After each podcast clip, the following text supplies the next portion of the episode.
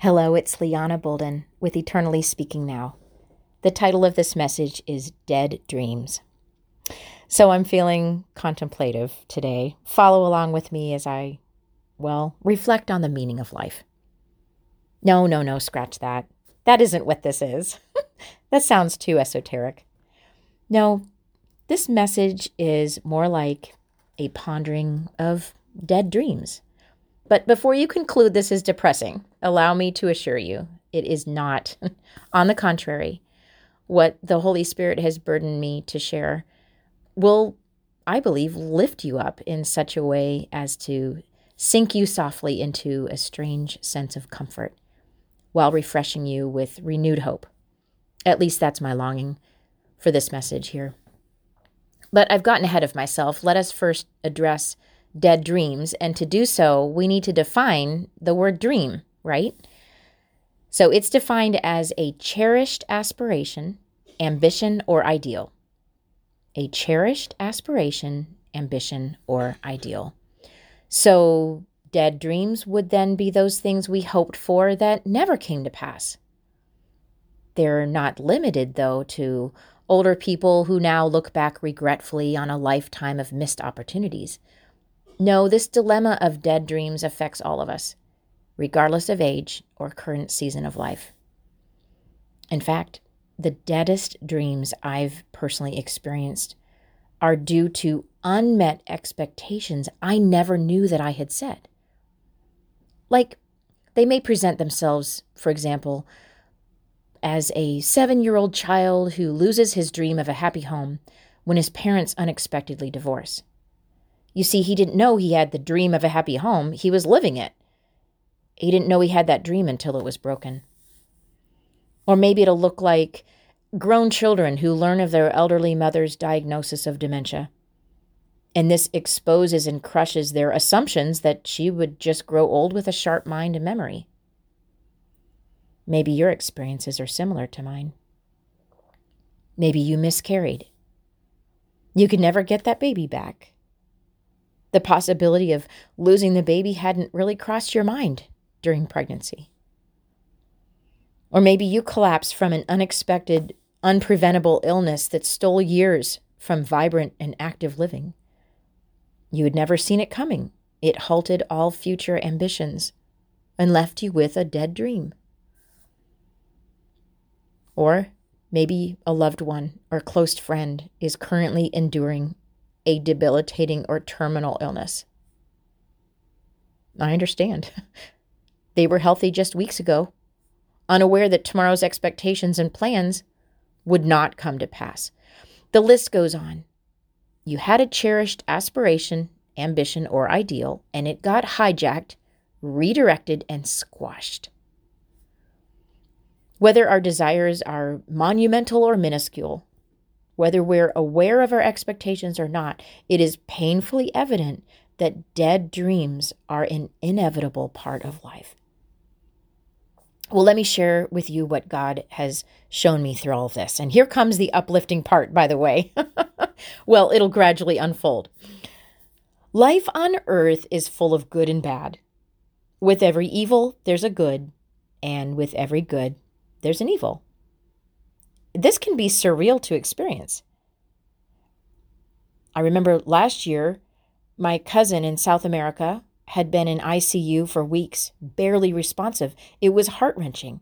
Yet at the same exact time, my sister in law and brother in law were welcoming a newborn baby boy into their home. How exhilarating, right? You had a heart wrenching and an exhilarating going on at the same time. With downs come ups, with ups come downs, and there is no escaping this reality. And it's like, I don't know, it's like leaves that turn colors in autumn. Those leaves are gorgeous, even stunning. But the only reason they're beautiful is because they're dying. Falling leaves are dead. But as they plummet to the ground, every single one of them fulfills a greater purpose to fuel the soil and be used mysteriously, majestically, mightily in the cycle of life. And this is a worthy cause, is it not? Did you know that fallen leaves fertilize the soil? Their process of decomposing is necessary in order to form a type of mulch that helps suppress weeds. This seasonal pattern literally promotes healthy gardening. Nature and its brilliance simply wouldn't be the same without dead leaves. Truly, leaves must die in order to bring forth new life. As that pours forth from my mouth, I can't help but think of Jesus. I mean, he died that we may live. And we're then called to die to ourselves that others may see Christ in us and in turn live. John 12, 24 to 25 says it beautifully. Jesus speaking says, Most assuredly, I say to you, unless a grain of wheat falls into the ground and dies, it remains alone. But if it dies, it produces much grain. He who loves his life will lose it, and he who hates his life in this world will keep it for eternal life. What an intriguing paradox. I'm sensing an Ecclesiastes 3 moment, if I may. Will you slow down now? Just slow down your mind and submerge yourself into these verses that I read to you from Ecclesiastes 3. And as you listen, take note of the ones that maybe you personally identify with and allow the Lord to minister to your soul. Okay, here are the verses. To everything there is a season, a time for every purpose under heaven, a time to be born and a time to die, a time to plant and a time to pluck what is planted, a time to kill and a time to heal, a time to break down and a time to build up, a time to weep and a time to laugh, a time to mourn and a time to dance, a time to cast away stones and a time to gather stones, a time to embrace and a time to refrain from embracing, a time, a time to gain and a time to lose, a time to keep and a time to throw away, a time to tear and a time to sew, a time to keep silence and a time to speak, a time to love and a time to hate, a time of war and a time of peace. My dear father has been wrestling against some disappointing diagnosis that he has received in his sunset years. My family had visited him and my mom a little while back and, you know, cherished our time together as always. The morning that we drove back home, it was super early, so the sky was still dark. And before we left, as is our custom, the five of us assembled in a circle to pray. As the others took turns praying, the Lord prompted me to open my eyes. While I glanced around our precious prayer circle, He impressed this picture upon my spirit. The Holy Spirit is within each of us.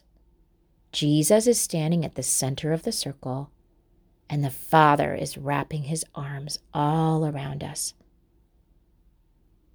The Lord the Lord is one, and He's made of three distinct parts the Holy Spirit, Jesus the Son, and the Heavenly Father.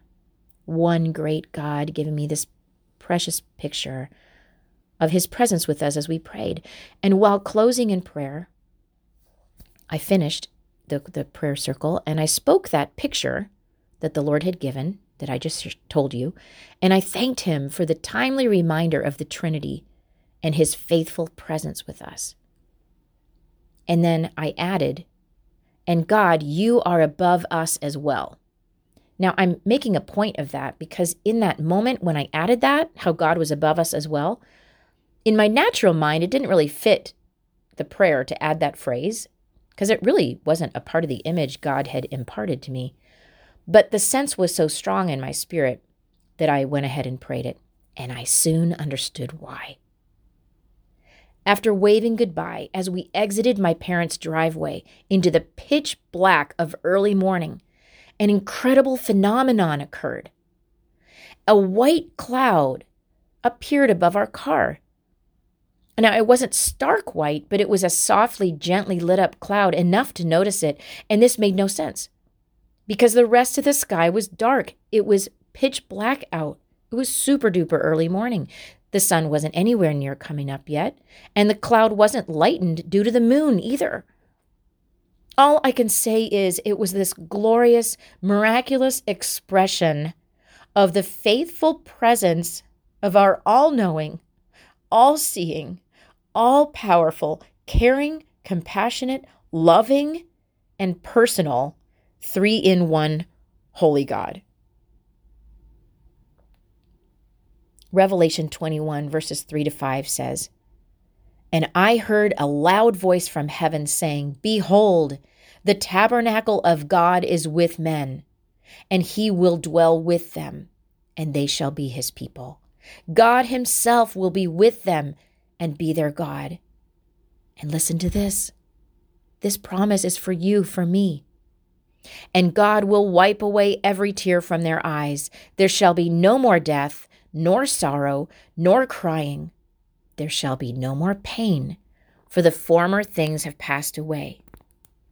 Then he who sat on the throne said, Behold, I make all things new. And he said to me, Write, for these words are true and faithful. Amen, right? God's cloud remained above us in our car, above our car, for about an hour before sunlight that morning, and he safely carried us home. Now, check this out. The following day, my mom, completely unaware of all I just shared with you, sent me a picture that I'd asked for. It was my dad who was out, despite his recent diagnosis, was outside, had the longing to dig in the dirt, to plant fresh, new, living dune grass in an area of the land where the old grass had to be uprooted. Now, follow this. This is so exciting. My parents had to have the sewage fixed.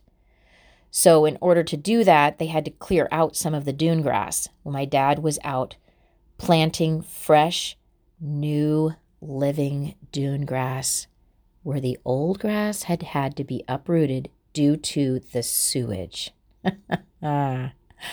Follow the symbolism here. It's so sweet how God will just speak from the word, speak from the Bible to you in your heart, and then look around, be aware of his sweet confirmations.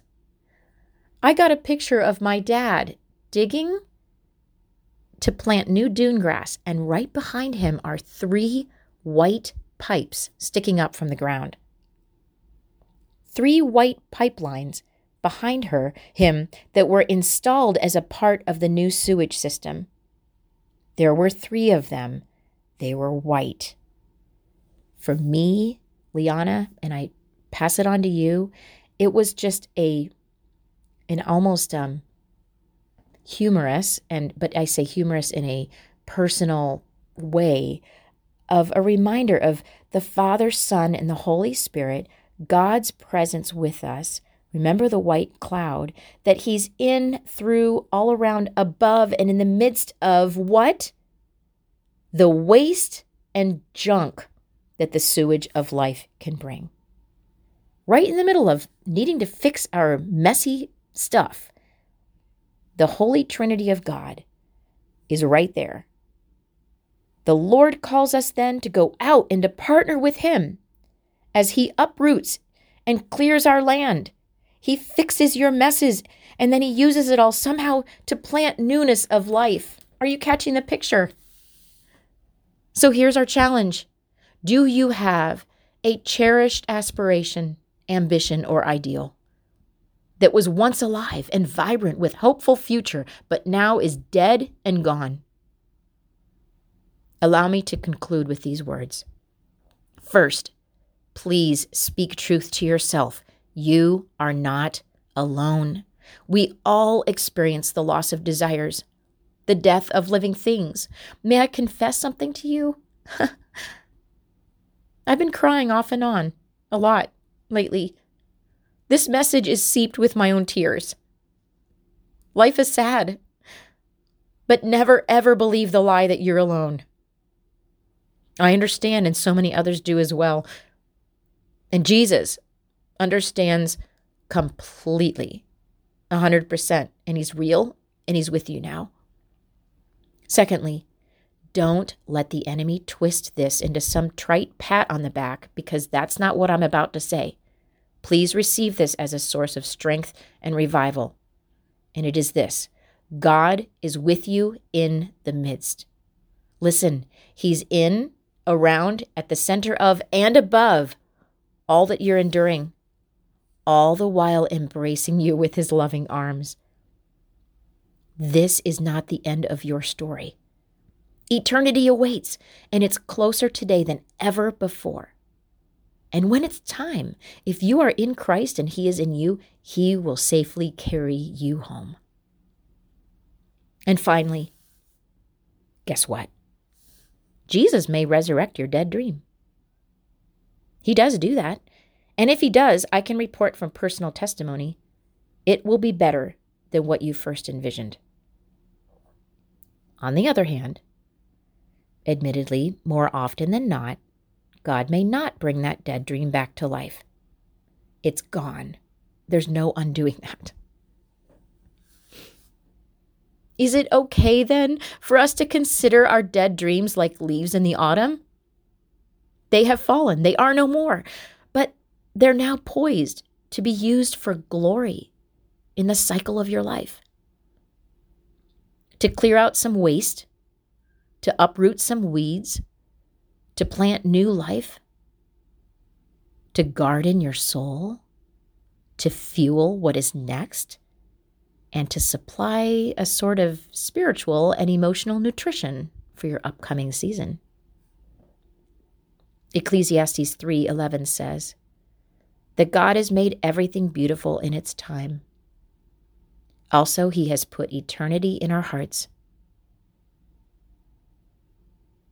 That's amazing.